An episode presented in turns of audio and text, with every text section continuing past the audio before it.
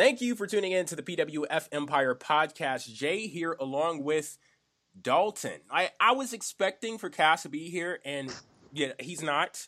I was gonna run the whole invisible man joke on you, but I can't because he's invisible right now. What, what are you talking about? I'm definitely Cass. I own 80 of everything. I just bought like a 45 pack of chips. But you sound a little different, sir. Is this Jay? Is this the Jay? You sound a little different. Yes, this is Jay. I don't have my uh, seductive voice, as somebody in the chat said, because I'm a little. I'm, I'm not a little. I'm a whole hell of a lot under the weather right now. But I'm gonna. I'm a trooper. I'm gonna, you know, uh, push through because we got some stuff to talk about this week. Some stuff we do. I mean, it, it, you know, the fact that you're sick or sound a little sick is probably indicative of the times because Super Gasp Raw is not unwatchable right now.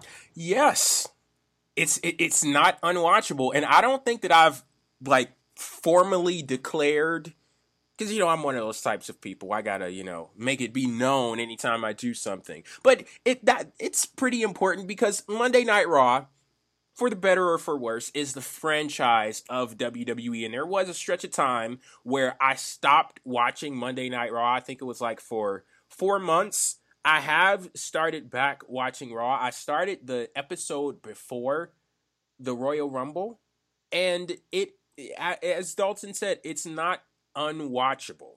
Um, but before we get to Monday Night Raw and into all of the um, content provided by WWE this week, do have a few announcements.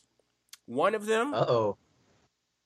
I mean, you already know you're you're up on. Well, hell, you haven't been here, so maybe you don't. I don't know. Maybe I'm not. Let's find out.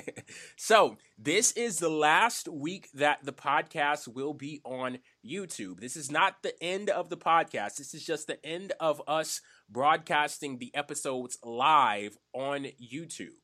So, if you want to continue listening to the full episode of the podcast, you're going to have to either subscribe to us on iTunes 100% completely free. You go to the podcast section, search for PWF Empire. Then you can find us, subscribe there. You can also check us out on Blog Talk Radio and also Stitcher and whatever the podcast app for uh, um, Android is. You can you can find us there too. Just go search the uh, store and search for PWF Empire. The episodes will be live and they'll be on um, delay on wh- whatever the hell you call it. You can listen to on demand. I think that's what they call it, right? Yeah. They'll yeah. be on demand on the podcast apps. You can listen to them wherever you want to, whenever you want to. Um, but they won't be available on YouTube anymore. We'll upload clips and things like that, but the full episodes will be on podcasting apps if you want the juicy stuff, you know, you gotta you gotta put some effort in. You gotta show us your appreciation. And it's not even that much effort. Just go search for it, press subscribe, boom. That's it. They'll be automatically downloaded to your phone. So actually, you put in a little effort at the beginning and it's going to pay off in the long run because you press that button and boom, it's done. It, they, they deliver it right to you. You have to click the link to go, you know, get these and that stuff. And that isn't too demanding, but you know, you know how people are these days, these millennials, no ambition. I mean, darn those people. I mean, when you're sick, you don't want to do anything, do you, Jay? I I, I wanted to do the show, so I'm here. That I don't want to do much else, but I am here. Um, and the other announcement, WrestleMania. Now you know about this one.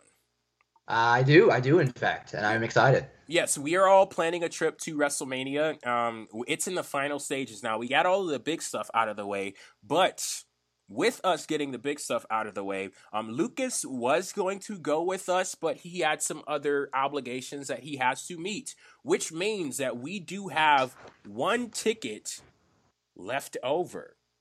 That may have something to do with you because you're you're listening right now. Like, what the hell does that have to do with me? Well, if you planned on going to WrestleMania and you don't have a ticket, or you know you were thinking about it, we do have one ticket left over um, that was going to be Lucas's ticket, but it could possibly be uh, one of yours. So just contact me on uh, Twitter and we'll see if we can set something up. We may end up doing something like a contest or something like that. Uh, we're thinking about it, but we do have a WrestleMania ticket out there, and if you want it, just let me know. And yeah, uh, yeah. Um, it's uh, it's currently in my possession. We we hope that uh, one of you will enjoy yourselves with this ticket. Um, and hey, if you get it, you can say you had a famous podcaster's WrestleMania ticket. Who else can say that but you? Who's the famous podcaster? uh, Miss, the perpetual heel of this show. oh yeah, and you'll be. Should we tell them that they're sitting next to Cass?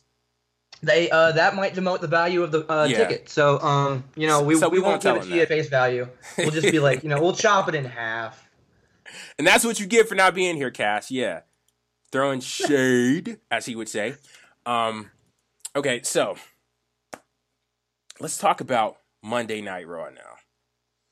Um, so not unwatchable. Yes. Actually, moderately enjoyable, in fact. Look, I'm going to say this because you know my whole thing is criticize when necessary, but give credit where credit is due. I don't know if it's a situation where it's like absence makes the heart grow fonder or what, but I honestly enjoy watching Monday Night Raw. I do. I think that something has happened from a creative perspective backstage where the booking philosophy of the show has changed. And i don't think it's some drastic change to where you can see like you you can't look at the show and say oh it's a new era of WWE you can't look at the show and specifically point to one thing and say you know this changed with the show. But there's something about Monday Night Raw and the booking approach to the show that I am actually enjoying. And it it it shook the hell out of me, but it's there.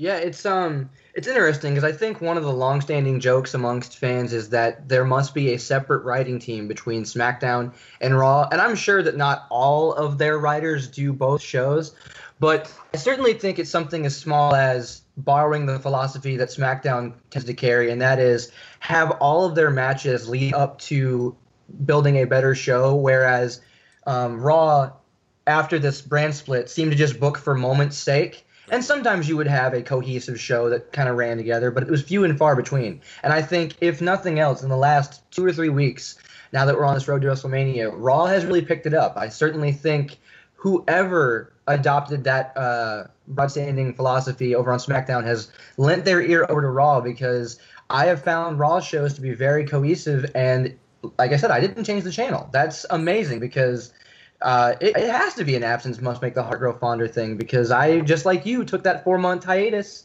and you know now it's getting interesting and it's not just because we're going to WrestleMania.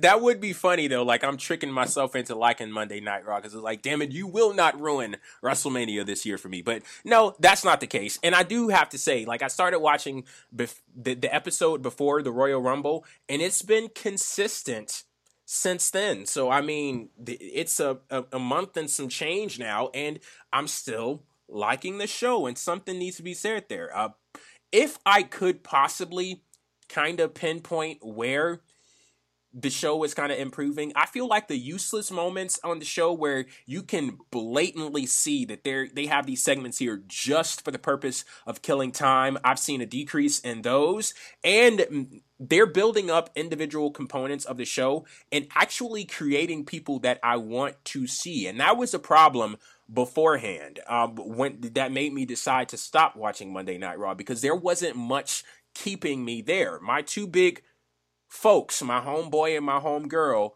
Roman Reigns and Sasha Banks, they fell off. And it's like I, I couldn't even get, be mad at myself for not watching because you know being a fan of somebody you want to watch them as they progress but i didn't sense any progression there or there at, at the very least there wasn't anything that was must see about them. I look at the show now and shit there still ain't anything must see about roman hmm. reigns um, Sasha Banks, she's um, you can tell they have her on um, they have her simmering. Yeah, gotta a, keep watching. There's some bubbles there, just it, a little bit. It's gonna get somewhere, and I know where that somewhere is. Well, you know, we'll, we'll save that for a later time. But um, I know Braun Strowman. That dude is a motherfucking beast he's definitely somebody that I tune in every single week on Monday Night Raw to see what it is that he's gonna do. And Samoa Joe. Um, and I think I got Kevin Owens back. I think that. So I'll go in order that you listed them. So Braun Strowman. It's so funny to me how last year, this time last year, if you had told me the main event of Raw was going to be Braun Strowman versus Big Show, ain't nobody up in that bitch going to tell you that that's going to be a fun main event to see. You have people turning the TV away, and it's funny. I saw that um, there's a picture that's been flowing around on Twitter that showed the progression of Braun Strowman and Big Show physically, how much weight they've lost, and how much better they both look. Mm-hmm. And I think you mentioned at the top of the show, absence makes the heart grow fonder. I think the fact that we haven't seen somebody like Big Show who stood in opposition to Braun Strowman, and he's the old guard. He'd been around since the WCW days. He's been around in WWE since 1999 he is definitely old guard. And for Strowman to have such an impressive, I would certainly consider it impressive, such an impressive match, um, it, with it just being two big men, says a lot about Strowman because there had been pictures going around the house circuit showing Strowman doing a kip up, but mm-hmm. so what? Just because I've seen it before doesn't make it any less impressive on TV. They pulled it off smoothly. And they used a superplex spot as uh, a tease to the old Big Show Mark Henry, Brock Lesnar Big Show spot. That was awesome. It, it, it amazes me because, like I said, I didn't think this was going to be a match that on paper sounded very interesting. But you had the whole crowd interested. You had them uh, standing up out of their seats. So I thoroughly enjoyed that. I'm liking where Strowman's going. He's looking like an actual monster. Uh-huh. And beating Big Show, being that Big Show's not been on the show, beating Big Show looks all the more impressive. Yeah, and hell, if you would have told me last week that I would have been excited for a Big Show versus Braun Strowman match, I would have told you you were crazy because it just seems like one of those matches where it's it, it's not going to mean much. But the way the WWE built that matchup, the way the announcers got to give credit there as well. They sold the hell out of every single thing that happened in that match. And it was an overall very enjoyable experience. And I'm glad to see WWE mixing things up and they're bringing heavyweights back. Like those big heavyweight bouts. We, over the last few years, have been inundated with the uh, indie guy and, you know, oh, yeah. things have been moved to a much smaller scale when it comes to the wrestlers and their stature and things like that. And you get some great stuff with that. And I'm not saying that that's a bad thing at all, but it's good to have some variety back. And we get matches like uh, Roman Reigns versus uh, Samoa Joe and, you know, Big Show versus Braun Strowman, mixing it up with the heavyweights. I think this is some really good stuff. And we have one upcoming between um, Goldberg and Kevin Owens. I like that they're adding that variety back to the uh, show. And um, what else do we have? Uh, Samoa Joe. There you go. So before we step away from the heavyweights, you, you cannot not mention Samoa Joe. Mm-hmm. Uh, I know I know you were in agreement with me on Twitter this week with Samoa Joe screaming in Sami Zayn's face, "This is your world now." Oh that, my god, that was amazing. Oh, that was so good. Like we we have been missing a badass heel like that. Like if you could just if you could bottle that intensity and give it to Roman Reigns and have him drink that bottle once a day, uh, twice as needed. That would be what I would want. See, he has it though. He he's got it within it's, himself. It's not a they just need to let like, him use Reigns it. has it too. Mm-hmm. It's just you know Samoa Joe has the freedom of you know speaking his mind and and saying stuff that might be outside of his character's comfort zone, but you know Reigns has to be straightforward badass. N- nah, nah. Samoa Joe it's the funny thing because I'm not all that interested in Sami Zayn. Like, I don't dislike Sami Zayn. I have mm-hmm. nothing against Sami Zayn, but he just doesn't wow me. He's he's a very good seller.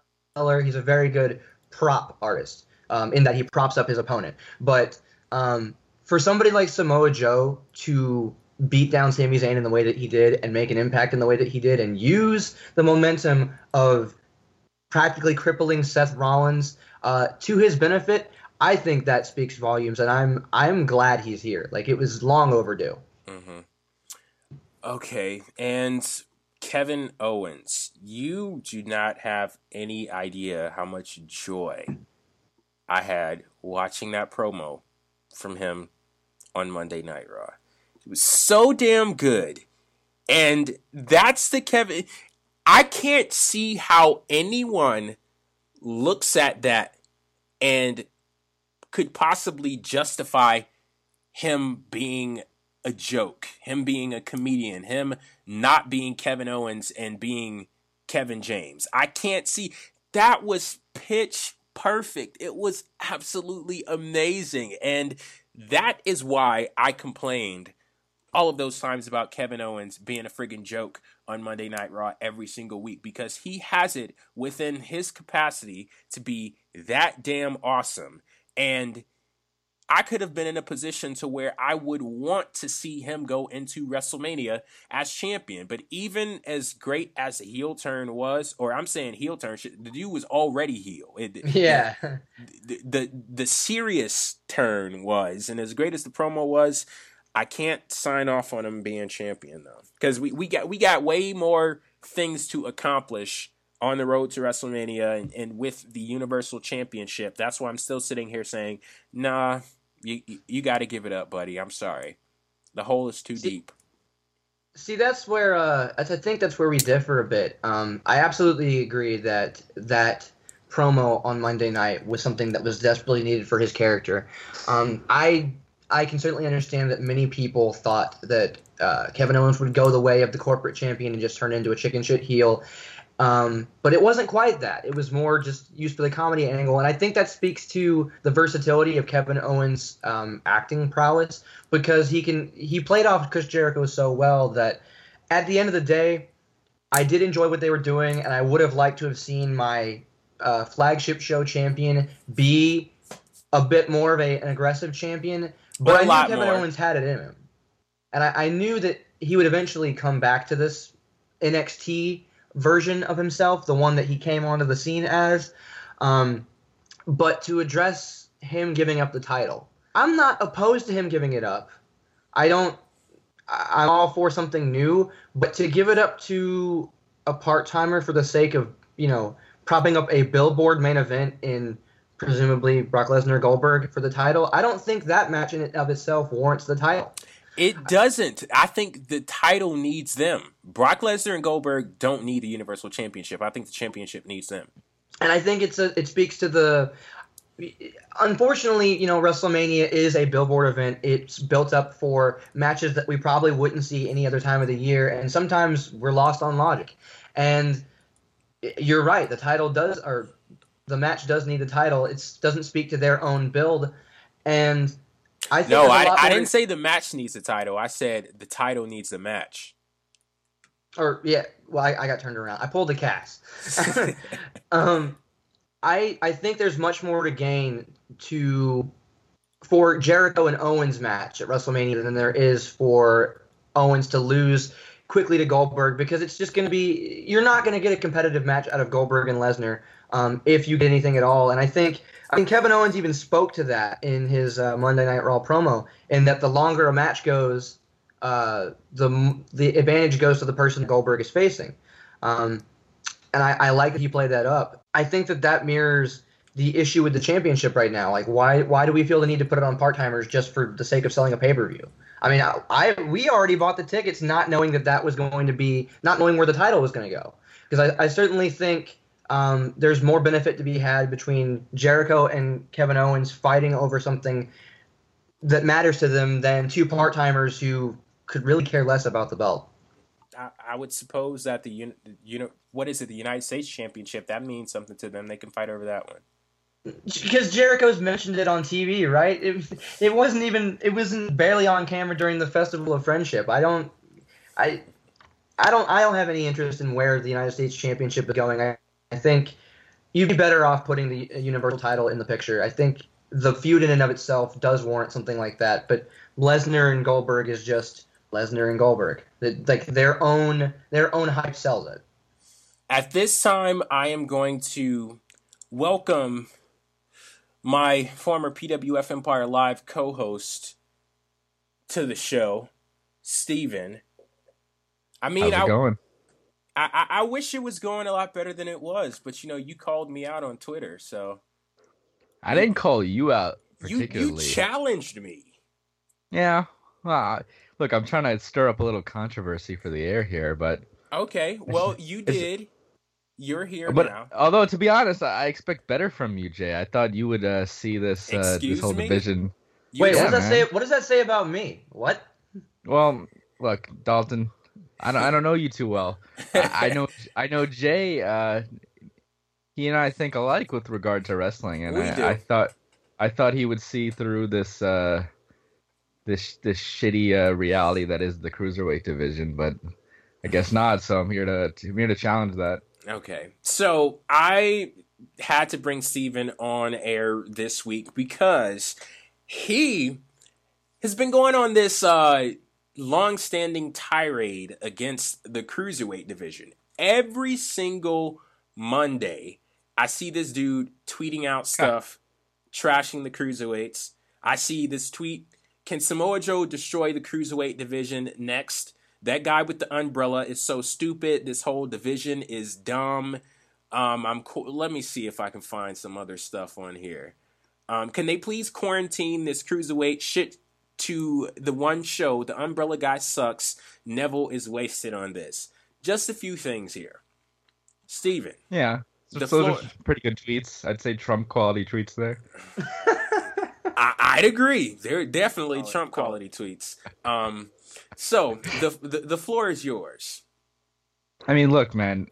For, oh, first of all, okay, I want to I want to make it clear. I have nothing against the uh, the wrestlers themselves. I think a lot of them are great. It's they're fine. I, I don't like the umbrella guy. Uh, I mean, he's fine too, but I think he looks dumb. So that's just my opinion. uh, I do agree that Neville is awesome. I agree that his gimmick is awesome, and I'm willing to concede after the points you made on Twitter that maybe the cruiserweight division is if not the only way that you could pull this gimmick off, uh, a very good way to do it. So I'm willing to concede that point, but I'm still not willing to concede that the division is worth a shit at all. And I certainly don't want to see it on Raw because uh, it it just feels like I'm constantly interrupted by this universe that doesn't uh, have anything to do with the show I'm watching.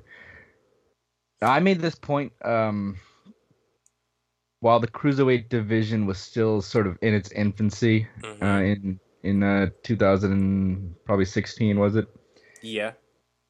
um it, it makes no sense in 2016 it, it really makes no sense because we live in uh, a post cruiserweight world in in WWE we live in a post weight division world and this happened ever since I'd say I'd say Rey Mysterio. Some could argue before that with Shawn Michaels and uh, guys like that but I'd say Rey Mysterio and I'd say um, CM Punk really solidified it. And then Finn Balor further solidified it because that's a, that's a recent thing that just happened. So you have this division, which is admittedly, from kayfabe perspective, a an inferior division. That this is this is to the main roster what the midget division was to the main roster. This is where people go if they can't compete with the main roster. And maybe that works for Neville because you could say, oh, Neville's an insecure guy who needs to go beat up on small guys to feel good about himself. I'm willing to say that's fine. That's a that's a fine gimmick. And if the if the whole division is just to get Neville over, then okay, then I'll give it a pass because it's a cool gimmick. But other than Neville, I, I think this is ridiculous because I, I get interrupted by the WWE show that I'm watching with this unrelated show called the Cruiserweight Division, which has uh, purple ropes and purple everything. It's even more incidental to the WWE roster than the Divas division is, if if you could believe that. Okay, the women's division now. Uh, because the, the women's division doesn't get its own ropes. The women's division doesn't get its own commentator.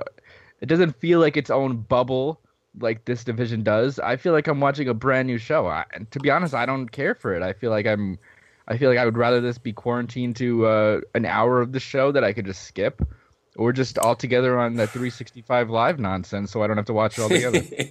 365. First of all, it's 205 live. yeah, whatever.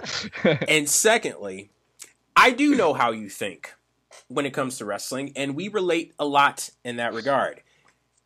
This is why I have a big issue with the way that you view the cruiserweight division because I honestly believe if you gave the cruiserweight division a chance, more specifically 205 live, you could actually see something there you like because I think that that show is very well structured. It features character development and it features actual stories that you could possibly get behind. If I know you like I think I know you as a wrestling fan, you could possibly see something that you like with 205 Live. But it's just this thing that you refuse to get over this inferior division. And in another tweet, you called all of the guys in there losers. Well, they are losers. Here's by, but, by, by admission, why are they in the division? Can But- they not go for the IC title? Are they that bad? wouldn't that also relegate them to the position of loser as well if they're going for the Intercontinental Championship? No, because the Intercontinental uh, Championship is continuous with the World Championship. It's all Who would want the Intercontinental Championship over the world title? nobody. But that's not the point I'm making. I'm the point I'm making is you have you have two hierarchies, one of which is uh Intercontinental Champion, World Champion.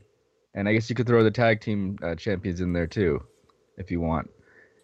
Uh and then you have this other thing which is just the Cruiserweight champion. So the other division is well you try your best and you fight against everyone else and maybe you don't maybe you're not good enough for the world title but at least you're fighting everyone else right? You're still fighting uh you're still fighting Cena sometimes. He's in the the US title picture sometimes the IC title picture. You're with everyone else so you're competing with the roster that's there. The cruiserweight division is well uh probably not so good for these uh this other roster. I'm gonna go try my luck against these uh these guys who are who are no good basically because Go ahead, call them midgets. You know you want to. They're not midgets because I don't You, I'm you I have a- did. You called just them that said they on were. Twitter. no I called them that because they exist independently of the roster. It has nothing against I have nothing against their size because I like I like a lot of cruiserweights. I mm-hmm. just think that the division is bullshit, and I'm looking at this from a kayfabe perspective, where they are basically a gimmick. They're they are a gimmick, which is look at these high flying losers who can't compete. Let's have them fight each other. I'm, and again, I'm talking about kayfabe, Yeah. which is often how I talk. I'm not You- talking you- about. You know me. You know. You know I'm down with that. well, I know you. I don't know. Uh, a lot of people who are listening might be Mhm. confused by it. Yeah. Um, I, I'm not calling them losers. I, I'm not saying their wrestling sucks. hmm I like a lot of them. They're they're great. Um, I just think like when you have guys like Finn Balor who are Mhm. Who could be in their division, as far as I'm aware. Yeah, Uh, Finn, Finn Balor so- definitely could fit in that uh two. I don't even think he's at two hundred, so he could. He could most definitely.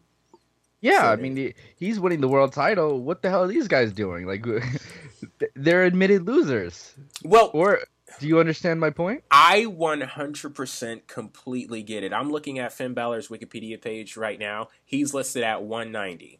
So you look at a person like Finn Balor, and then you look at a person like Adrian Neville. Adrian Neville is the cruiserweight champion. Finn Balor is the first ever Universal champion. You ask the question, what's the difference between Finn Balor and Adrian Neville? And WWE has effectively they're picking winners and losers. When they say this person is going to be in the cruiserweight division and this person is not going to be in the cruiserweight division, um, and, and shit, I'm, I'm I'm looking at Neville right now. He's listed at 194, so he's actually he he weighs more than Finn Balor. So I completely get your point there. Don't dispute that. Don't argue it. That is Right. an issue that I had but it's like, okay, if this is the reality that WWE has established, then I'm not going to let that affect my enjoyment of the cruiserweight division on a week to week basis. And I look at And the that- character. And that's fine. That's fine. And I, and I don't dispute that if I were to watch it and give it a chance, I probably would like it to some degree. I just I just can't there's a part of me that just doesn't that rejects fundamentally the whole Mhm. uh, foundation of the division that I just even if it were good, which I'm sure it is, I just don't care. I don't want to watch it. I especially I don't want to watch it on Raw. That's one of my major points. Is I don't want to watch it on Raw because it just it just uh it just interrupts my enjoyment of the show, which which and I'm sure the matches are good and Mhm. I watched some of them, but it's like I'm watching a show here, and here comes this other show, which I don't, I'm not into, and I gotta. It's it's like constantly. It's like three matches every day on Raw, and they're segmented, so you can't just say, okay, I'll just not watch hour one or something, like you can on SmackDown when it's uh, basically the third hour of SmackDown.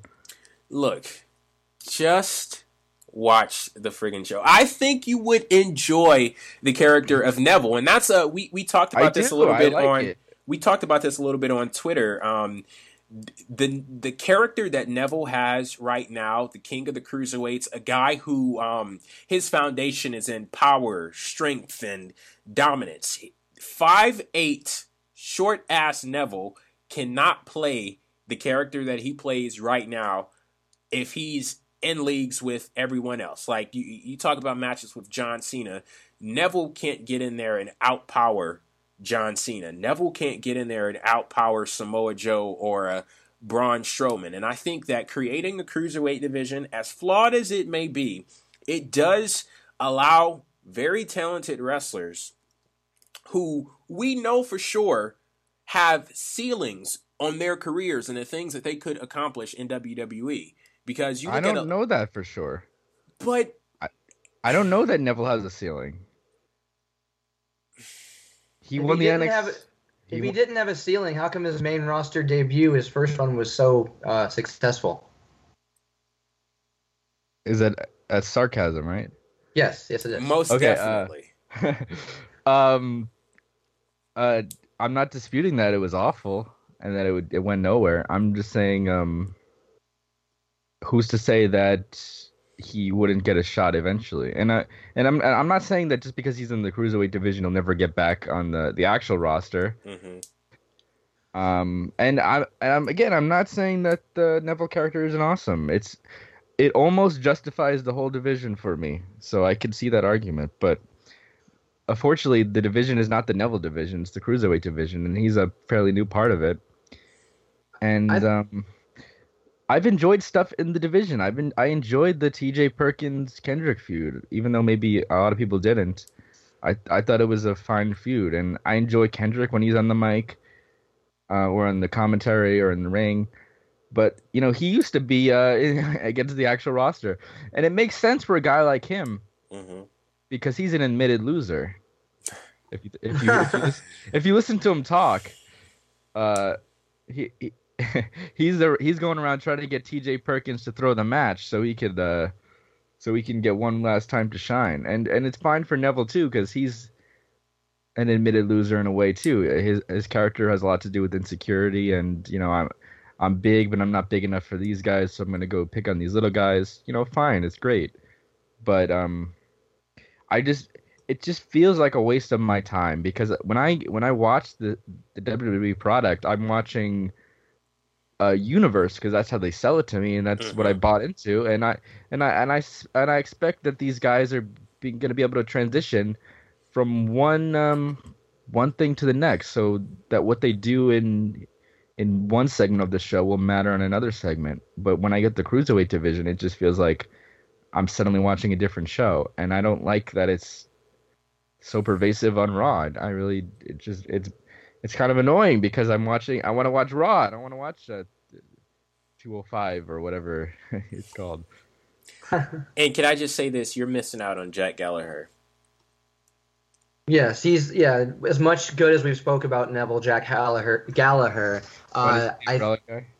Yes, he's the umbrella guy. The umbrella guy. Yeah. You're not. You're not very fond of. he, looks, he looks kind of annoying though. Is that what I'm saying? Uh, he's he's he's a, he's a delight to watch in the ring. He is. But he works because he's such a contrast to what we usually see. Like he's goofy in the ring, but he actually can go. I've seen I've seen um an NXT live uh, house show just recently, and Jack Gallagher was there, and he's just as I mean, if you don't prefer goofy, if you don't like a little uh, out of the box entertainment, then I can see how someone like Jack Gallagher would get on your nerves. Um, I do I think, like out of the box entertainment. I just think he looks annoying. I'm not saying it's a substantive critique here. I'm just saying he looks annoying. I can admit when I'm being shallow, and I'm being shallow. I think he looks annoying.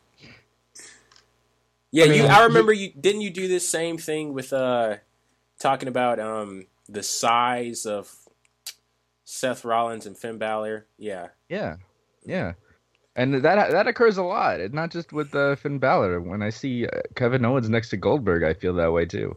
Which I think you might feel the same way. I don't know. Well, I we'll we'll I see n- next week on Raw because I know there was one point in time where Kevin Owens did that Kevin Owens show thing, and he was in the ring with Goldberg, and he looked like a jabroni next to Goldberg. We'll see if that changed with um with his uh demeanor changing. Yeah. Maybe it improves the uh the look and the comparison between those two, but um Let me just say this: uh, you like Lucha Underground, um, and Lucha Underground. Hmm, maybe this comparison doesn't work because I don't know enough about Lucha Underground. But you could tell me. So the women, uh, they they face the men in Lucha Underground. They're Correct. mixed up with the, the men. mhm. Is there a dedicated women's division in Lucha Underground? no. Or at least Okay. back when I watched it wasn't. Oh, you you, you don't watch it anymore? Look, I'm a busy guy. So you actually, You watched uh, the Cruiserweight show, but you don't watch uh, Lucha Underground. it's because it's easy. It's right there on the WWE network, and you know, I for the first few episodes of 205 Live, I just tuned in because shit, I, I forgot that Talking Smack was on an hour later, and it was like, oh hey, well I'm here now, let's check it out. But through time, you know, and, Okay. and watching the show on mistake, I ended up liking the show. But actually, something that I'll say for Lucha Underground, um, so you don't watch, so I'm sure you don't care about the spoiler. But actually, there's um a female competitor there by the name of Sexy Star. She actually won the top championship in Lucha Underground. Okay, makes my point even better because, but my point is, what would how would you feel if all of a sudden uh, along comes a new women's division and there are women who don't compete with the men, they just uh, fight each other. W- Meanwhile, women are winning the world title, and other women are facing the men still. Wouldn't you feel like these women in the women's division are just a bunch of losers?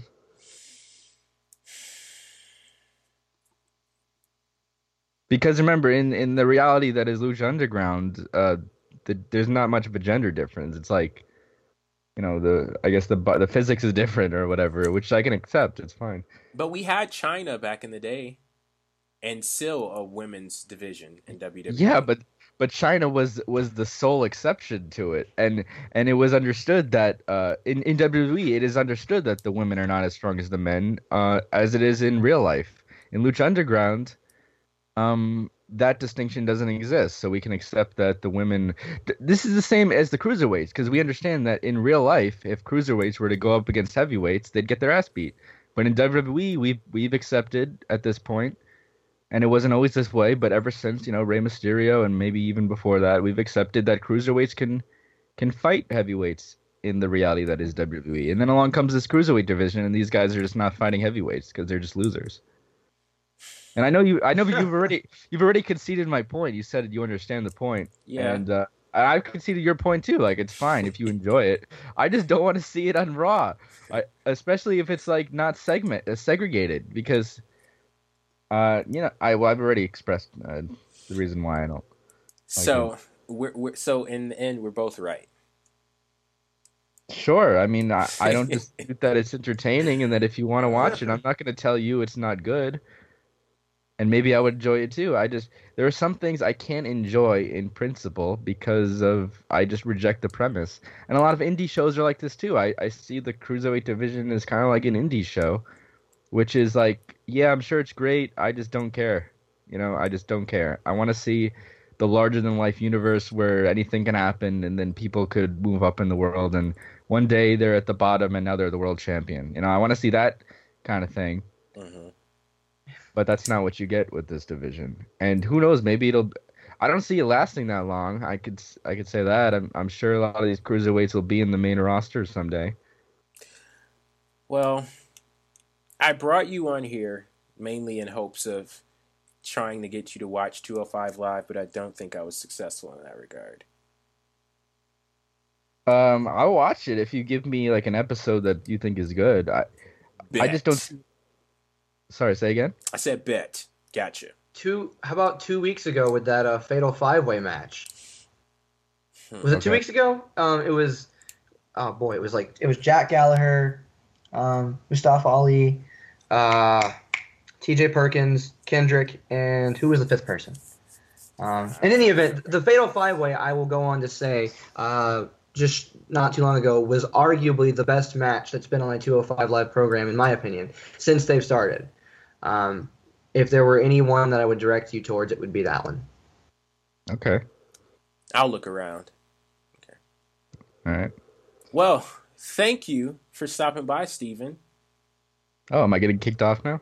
I, do you want to stick around? Uh, I don't know. Are you gonna are you gonna talk about the cruiserweight division, or are you gonna talk about the actual show? The act, this is a show. oh God. I mean, I mean, uh, since we're talking about things Stephen thinks are flops, do you want to talk about the ending to SmackDown? Oh God. Um, that really uh, shoddy attempt at a draw? oh Those yeah, alternative facts, that fake Yeah, news those are- Danny Bryan was pushing out there. I agree. We don't on have instant replay. There were no cameras over there. Well, what, what was that a botch or what? It was definitely um they Oh, they, they they fucked fucked up in the execution of it. It I guess Yeah. they were supposed to hit the ground at the same time, but whatever happened happened. You know, it's wrestling, it's live, and you don't necessarily yeah, we want can't. to put the blame on anybody. But stuff like this happens. But Yeah, what are we gonna do? Really? I guess they they can't. You gotta just accept it, but it is stupid because when it I does I don't happen, though, I, I mean, hey, I had a lot of fun on it. I got a whole hell of a lot of retweets and, and, and likes on Twitter. So uh, thank you, WWE. I got some new followers too for all of that. So I'm like, it. Of course, shit like this happens in wrestling when everything is live and in real time, and they already had plans. It's very clear that you know we were gonna have uh, an AJ Styles versus Luke Harper match, no matter what happened and they continued on they, they they pushed right on through with their plans but you know what can we do but you know make fun of it and keep moving to next week yeah, I wasn't even I, I wasn't even sure if it was a botch at first. I thought they were really trying to say that because they both left the ring, it was a draw. But I guess it was it was that they were supposed to hit the ground at the same time. mm-hmm. I'm not even mad that they attempted that finish. Like the finish in and of itself, I mean, it it had a very large margin for error. They've done it before with Luger and Brett, um, which really makes you appreciate when it does go right. And Yeah. like Cena and Batista in the 05 Rumble, that was a complete accident, and it was just You're right. it was so perfect. Like you couldn't replicate that. So like I don't fault them for going for that finish, but it you know, I can't help but notice like, oh, that was really not the best attempt. Sorry guys, but but well, like, it is really I'll- interesting what they're doing. Like the whole storyline is intriguing to me, even though part of me just feels like part of me is not fully invested because I just see that Wyatt is set up to look like a complete asshole here. Mm-hmm. But a part of me like really wants to get into this because there's a lot of cool stuff going on. You know Why why? is Wyatt an asshole? Um, he's because when Randy betrays him, he's just gonna look like an idiot. Um, I, mean, yeah. I, admittedly, yes, but like I kind of enjoy. I kind of enjoy where they're going with that though because it, it plants a seed of doubt, at least in my mind, as to when Randy is actually going to turn. Because some might say he would turn prior to the WrestleMania match, and some might say he might actually turn in the match. And I like the dynamic that you know Randy's indecision and just waiting in the wings kind of moment. I like what it's doing for Harper's character because Harper's been the one who's like not trusted Randy Orton this whole time. And so with Orton being this double agent who's submitting to the master and then also, you know, subtly looking over at the title when the, the camera pans to him, I've I've enjoyed it. And I don't think like it does make Wyatt look a little dumb because he trusted Randy when he really shouldn't have, but if that's the only weakness his character has in this run, I'm okay with it because That's a pretty still- it's a pretty big weakness. I I still think there's a way to save that, and they might do it because this the SmackDown creative team is is fairly smart. They're not. Uh, you can't really underestimate them because they do a lot of smart things. So it could be that they're going for this, but uh, if if Wyatt sees it coming, that'll be amazing because it'll just be like I just used you for all these weeks. You thought you were getting the better of me. I knew what was going on. I'm not a fucking idiot. I'm a Colts leader. You know, I I'm I actually would I starting gave like you that. kings to the kingdom on purpose. You don't like you don't like that, Jay? Oh, I said I, I, I would like that. Oh yeah, yeah. Um, I actually I'm starting to like this. Uh, at first I didn't like the pairing of Orton and Wyatt. I thought it was like, eh, they didn't really go together well. But I'm starting to like it. Like I'm getting a feel like Orton is like Darth Vader and and uh, and Wyatt Wyatt is- is like Emperor Palpatine. I wish it was actually that. I wish, but I look at this and I don't get the I don't get the punch. Like I'm not feeling the hook of everything that's going on. And you all, you know, you're sitting here and you're talking about what could happen and maybe it'll go in this direction, but I'm not feeling anything of of substance up to this point for me to be invested into where it could possibly go. No, I agree with you. I'm very hesitant to get invested because of that. Like I feel like there's there's not that much here for me to get invested to, but there's some that really makes me want to get invested. Like when Wyatt gives a great promo, or when when Orton does something cool and unexpected, like says, "I'm not gonna fight you." I didn't see that coming. I thought they would just go for the turn right there or something. Mhm. And, or or when Wyatt beats Cena and AJ clean, which almost makes you forget about all that shit that happened. Two with nights in a row. Two nights in a row, Yeah. I might add. the, Bray Wyatt, the wrestler, he's been doing some damn good uh, stuff. But my issue with the whole thing is the relationship between him and Randy Orton. And I talked about this last week. And maybe you could give me some insight into this, Stephen, because I know you're a big kayfabe guy. Why is Randy Orton even aligned with Bray Wyatt? Yeah, see that's the that's the major problem I have with it, and I'm starting to see some kind of uh, some kind of understanding of why he is, but it's not it's not really enough for me to get it. Uh, as far as I can tell, he's just doing it to get Wyatt because he doesn't think he thinks that if he if he um if he goes after Bray directly, Luke Harper is going to be there, so he have to he has to destroy it from the inside. But really, it that doesn't make much sense because he's gonna leave you alone eventually. He he leaves everyone alone eventually. You know, he's he doesn't go after Cena anymore. So you ju- you just have to beat him enough times and he'll leave you alone. But um, if they go the smart way, I could see some things here because Randy did give an interview. and I didn't really read or see this full interview. I just saw a snippet of it, which Mhm. intrigued me. And He said something like, "I want to be with the most dominant group."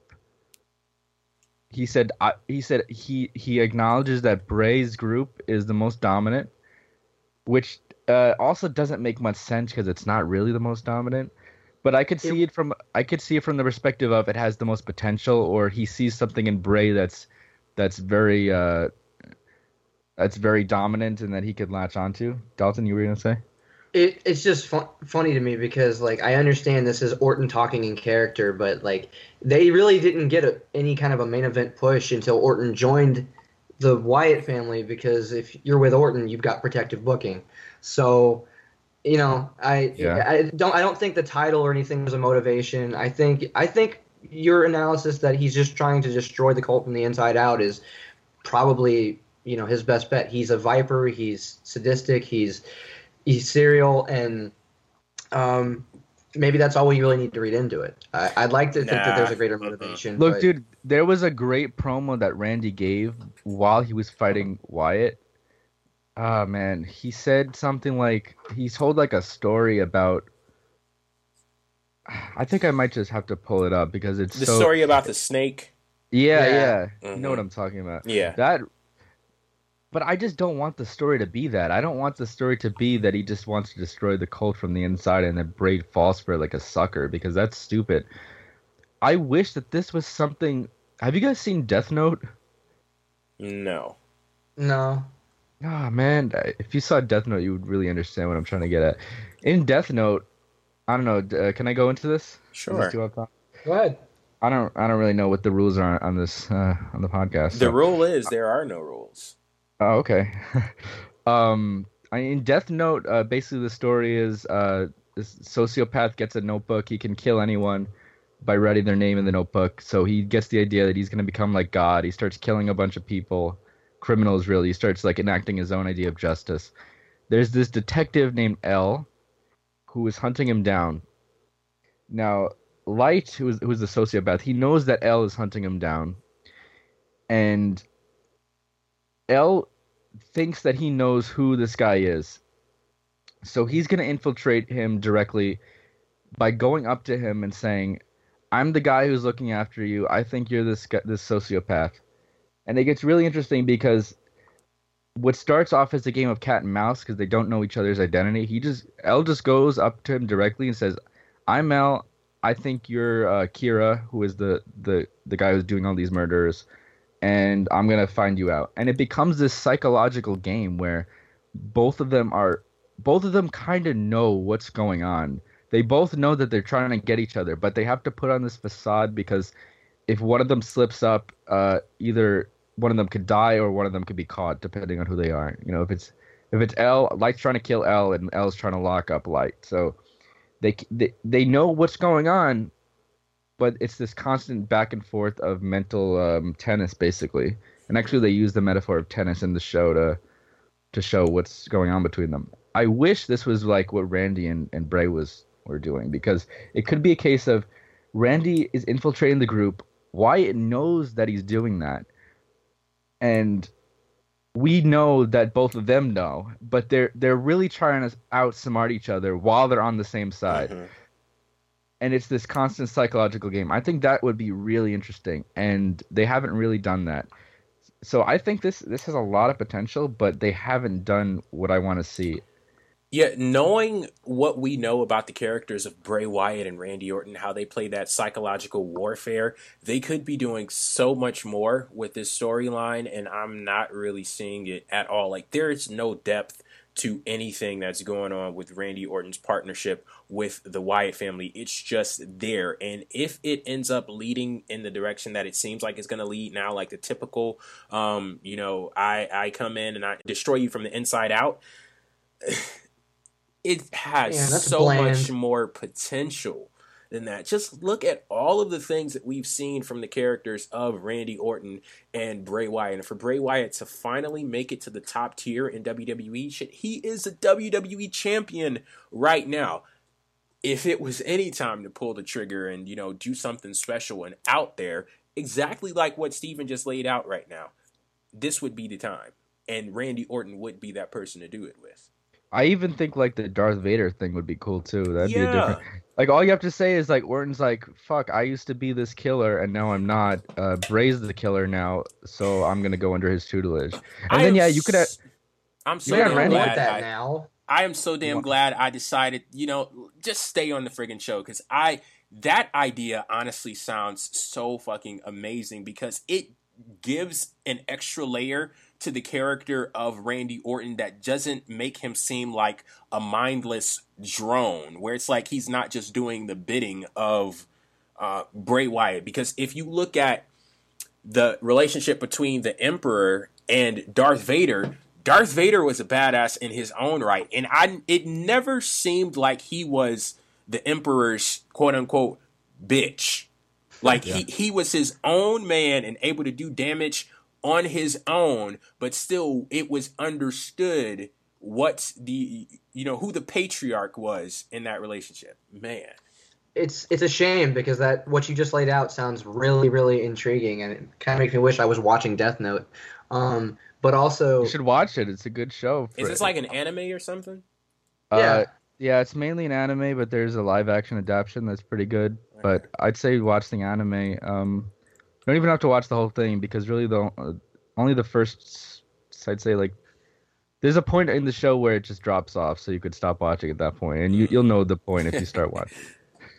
the the sad thing about this whole lineup is while as impressive as that sounds and I really want that now is if Orton comes out successful, I think it's probably the death of the Bray Wyatt character, at least as he is right now. Well, we have what's said that a lot before, so we can't. We have he'll have absolutely nobody following him anymore. Like it's like if Harper goes his separate way too, because it seems to be that they're you know giving him something of a push. If Harper goes away too, either you need to have new cult members, in which case where the hell is Sister Abigail, or you need to fundamentally change Bray Wyatt. And Yeah, I don't think I don't think him right now like the only option I can see is them turning him face. And while I think Bray Wyatt has, or sorry, while I think the wrestler Wyndham Rotunda, has it in him to be a face, I don't think the character is suited for a face. He would have to completely rede- redesign himself. And I'm where it's going right now. I don't think that we have enough steps in motion to put that through. Yeah, I don't. I, I do think he could be a good face in the same way that CM Punk could be a good face. I just don't want to see it. Like uh, CM Punk was a, a good face, but he was an excellent heel. Uh, Bray Wyatt's kind of the same thing. Like I have no doubt that if Bray Wyatt were to be a face, he'd get over and it'd be just fine.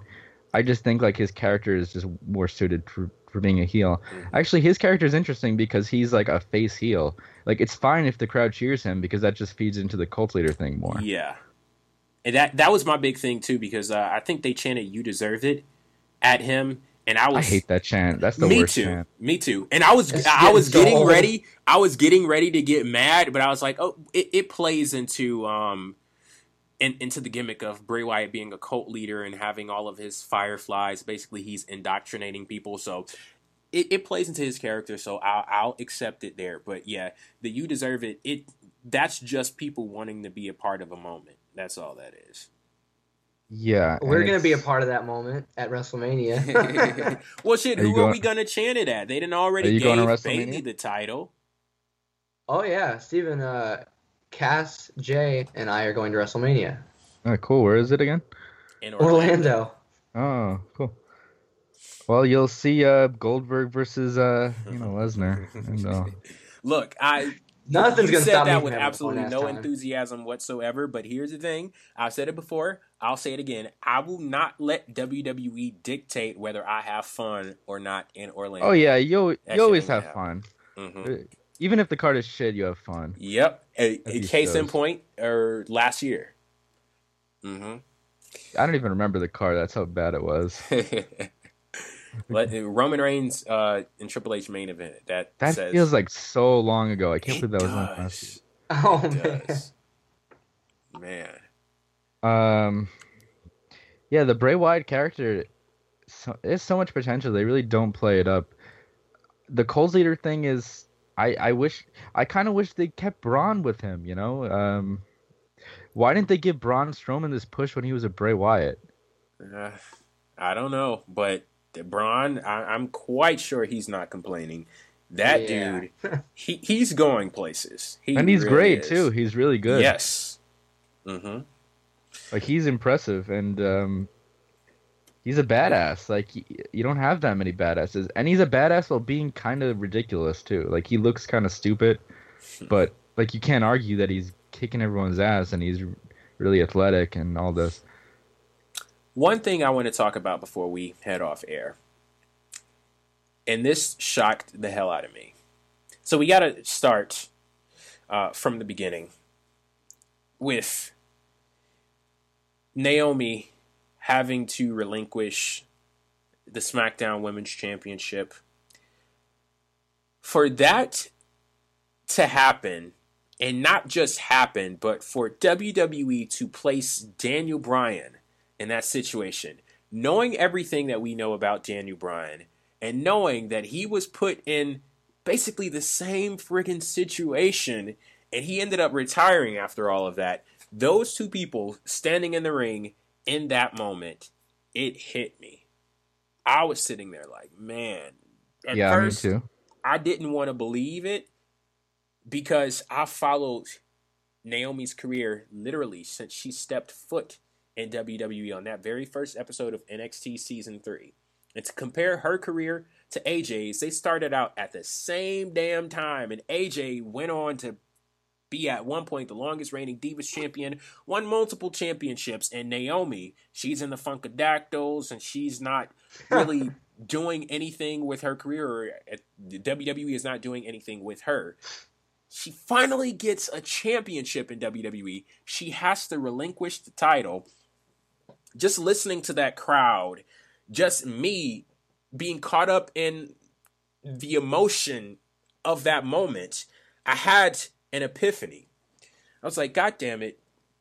Naomi is a bigger and better babyface than Bayley is. How the fuck did this happen? I don't I don't see that. Uh, It's Are you sure that's not because you just have a special attachment to Naomi? I don't no, think no, no, no, no, no, no. that the crowd sees it that way. But I have to disagree.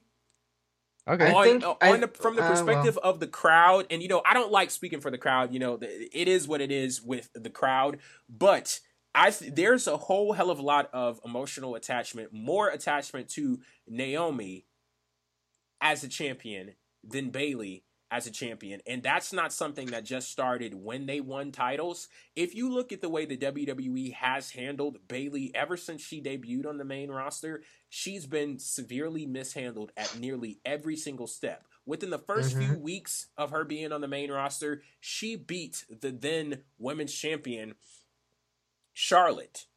Knowing who Bayley is as an underdog and following her on her journey up through the ranks in NXT, that is not the same Bayley that I knew and loved down in NXT. They had the ultimate underdog in Bayley, a transformational figure, or at least someone who had the potential to be a transformational figure because there's never out of the entire history of WWE and all of the name changes that they've been through, they have never had a female character that was anything near what Bayley represented down in NXT. And if they had handled her correctly up on the main roster, she could have been something special. When I look at Bayley, I don't see anything special at all. And to see Well, her in you- the ring, I don't on- either. Don't to you think they her- blew that big title win too? Yeah, and that that Yeah. goes further to my point because Naomi winning her championship felt like a bigger moment than Bayley winning hers. And the Yeah, story that they did. told with I, Naomi, I would agree. the promo that she cut after the match, I honestly feel like she's a bigger and better babyface than Bayley. And there had to be many missteps to get Bayley to that point, but also it's like a bittersweet thing. And the sweet part about it is shit, Naomi, she got her time to shine. I uh, I I I would agree that in this moment Naomi does look like a better babyface than Bayley. Um, because you're simply not booking her true to her character or the character that she established down in NXT. But I wouldn't necessarily say like that they're going the route of what they would have wanted for Bayley for Naomi. Um, and it's not to say anything about her talent because I think Naomi is extremely underrated when it comes to in the ring. Um, but I feel like that moment tore on your heartstrings because of who was placed in the ring and what they were actually like vis- visually trying to accomplish. Um, and I hate it for Naomi, but at the same time, yeah, I I don't think you establish an underdog character by not featuring her featuring her on TV because Naomi has been I mean, she's gotten a little bit of a buzz the last couple of weeks, uh, maybe even the last couple of months, and unfortunately, this injury, you know, takes her off of TV for a while. But I, I don't know. I could, I couldn't say that she's been a consistent enough figure even on I don't really, SmackDown. I don't really see her as an underdog. I, I, I do only in that when um, they had the contract signing with the four women in the ring two or three weeks ago, Alexa Bliss was like, uh, "I'm gonna take you out and you out and oh oh hey Naomi hey I'm gonna take you out too I've got your number." Like she wasn't even addressing her on the microphone, and in that moment I thought Alexa was treating her like you know an afterthought. But I wouldn't I wouldn't necessarily say that Naomi's an underdog either. Oh, and, Yeah. and that's not what I'm. I'm not saying that Naomi is taking the place in the gimmick that Bayley should have had. I'm just simply looking at them as two female characters that are faces and saying that Naomi is succeeding where Bayley. Um, I won't necessarily say is failing, but it's just that the potential of the Bayley character, I don't think WWE is capturing it. I watched that segment with them on Monday, and you would think that something and, and someone is saying it in the chat there's something a little more authentic about naomi's path to the title if you look at bayley in that segment with her and stephanie and sasha and charlotte i felt nothing Well, the reason why that is is because Naomi's um Naomi's struggle for the title is legitimate, while Bayley's is only a storyline. It's a virtue of her character. Like I think there's an element of maturity that Naomi has that simply that Bayley doesn't have because her character kind of forces her to be a child. Like, oh shucks, I don't want to want I don't want to win the title by un unhonest means. Let me give this back to you. I wish she did. Yeah, that would have been That at would be least I would have right. that would have created some sympathy for her and you know, not like what she did and she's like, "Oh, hell no." And I'm like, "Okay, look at you little slick mouth little girl. You you growing up, I guess now." She's Yeah, don't you agree? You agree though, right? I I thought that too. I was like, wow, this is interesting because, um, like I'd never seen a, a baby face with some ethics before. Like you give back the title, okay, that's interesting. And then they just pulled that uh, out from under me, and Lance Storm seemed to agree, and I guess that's that's a good thing because he's pretty smart when it comes to these things. Yeah, I think that they could have done so much more with that. Actually, have her give up the championship, cry a little bit, and say that, you know, it, it would have been one thing if you took the title from me, but the fact that I have to give it back, it just, you know, it, it hurts me that much more. And, you know, have those tears welling up in her eyes and say that she's going to win it back. Like something just to, to just to, you know, drum up some feels. Cause I don't, I don't get the feels when I look at Bayley anymore. And that's a problem. Well, maybe it's because that story was told already. You know, I think a lot of us expect that they would they're just gonna do the same thing with Bayley, um, as they did in NXT, and maybe that's not appropriate anyway because it is one big universe. So she already went through that arc. Maybe we don't need to see it again. Uh, that's just a possibility. I mean, well, I if do, you, I do uh, agree. like the level of competition, I can I guess we could. The level of competition is tougher on the main roster. Yeah, And I Say do agree, like but this is this is crazy how they how they're throwing out these title changes. You know, I'm kind of fine with it when it comes to Sasha and Mhm. Charlotte because that's uh, I like the idea that they're 50-50. You know, I I know a lot of people don't like 50-50 booking and I don't either, Mhm. but in some cases I do like it. In cases where where it's meant that they're they're literally equal, I like that idea. Like I like I like that two people could be so equal that they just they can't seem to like get a consistent lead over the other. But I don't Mhm. like it when Bayley wins the world uh, the, the women's world title on a Raw and what else is there? You know, even Naomi's had her moment. So what the hell? They every baby face that they have, and they had quite a few big baby faces in the women's division overall, has had their big moment. Now, what is left at this point? There's nothing left. Turn Dana Brooke face. Give her the moment. No- No one cares about Dana Brooke. Who cares about her at all? I think I think the reason they were just giving away title um, uh, title changes on Raw is because you know the pay per view title uh, matches are reserved for Charlotte. You know, since we can't seem to get rid of her streak. I know, but still, uh, I I don't like it. Like, um, that's that's a liability with the women's division is, is that there's only one there's only one achievement you can get really, and that's the women's title. So once you get that, where do you go from there? It's kind of like, I mean, there's a similar problem in the main roster, like once you win the world title, but it's a bit different in there because there's always sort of new competition and things happen. But with the women's division, it's like, okay, Bayley was already the, the, the big champion. What else is there for her to go through now? And I still like like when it, it works a lot with Charlotte and Sasha because they could say, Yeah, I was the champion, but I still can't beat my rival, so I can still be invested in that.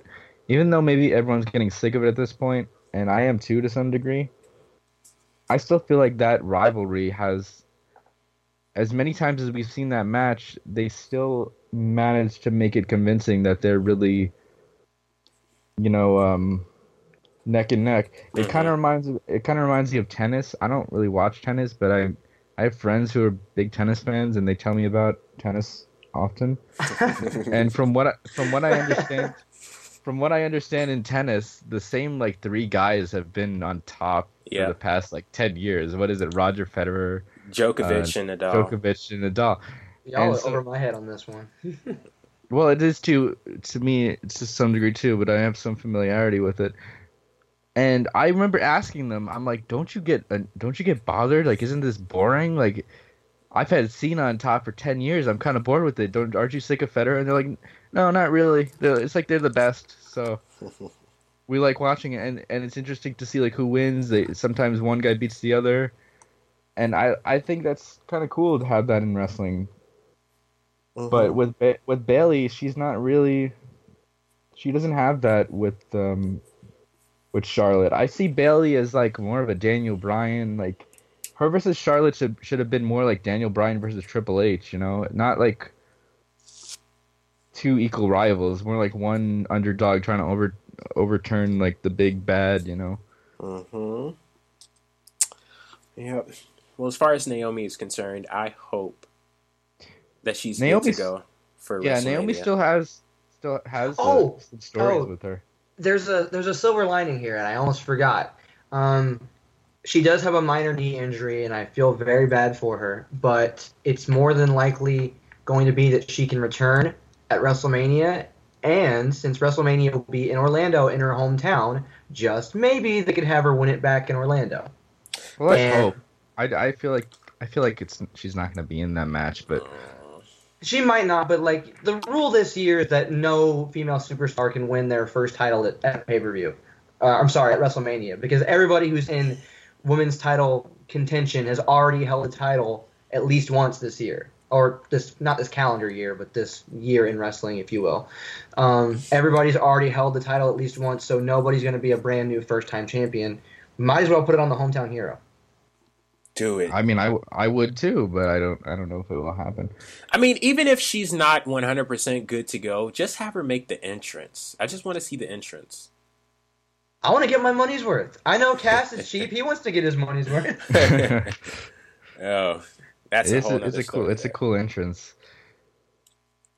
Alrighty, guys. Anything more to say before we head off air? Oh man, I have all these wrestling opinions, but I think I might have got most of them out because I haven't been uh, on on a show for a while, so I just have everything inside of me. Me either, Stephen. It's it's amazing how that happens. We weren't even planning this, and it turned out to be pretty good. I think.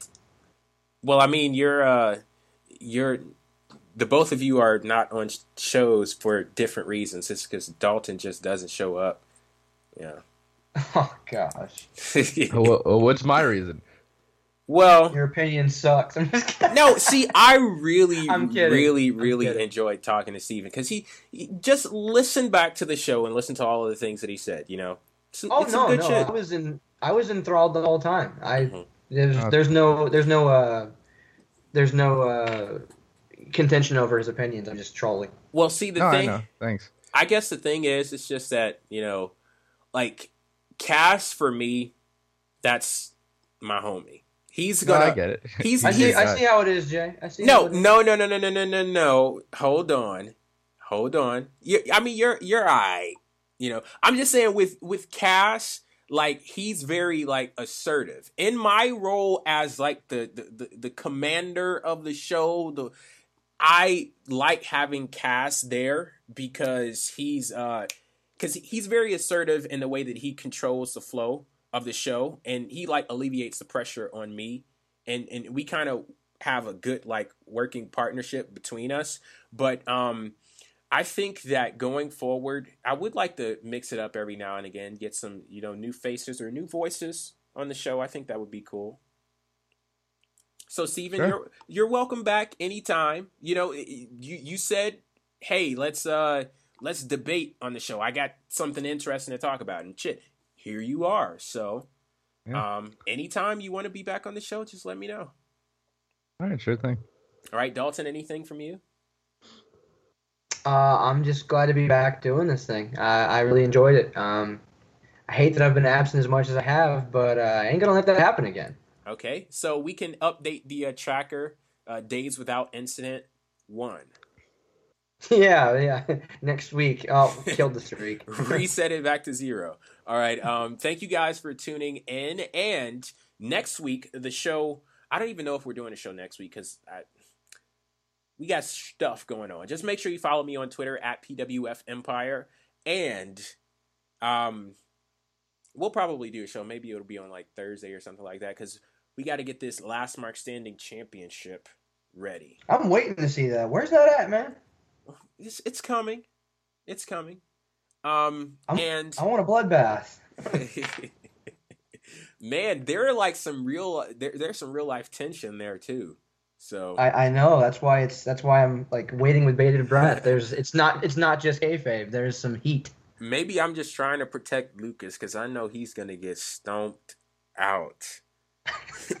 he is gonna he's gonna get jumped. Like he, he's gonna get jumped. He is. Um, but yeah, thank you guys for tuning in. We'll catch you later. Peace. Free Lucas.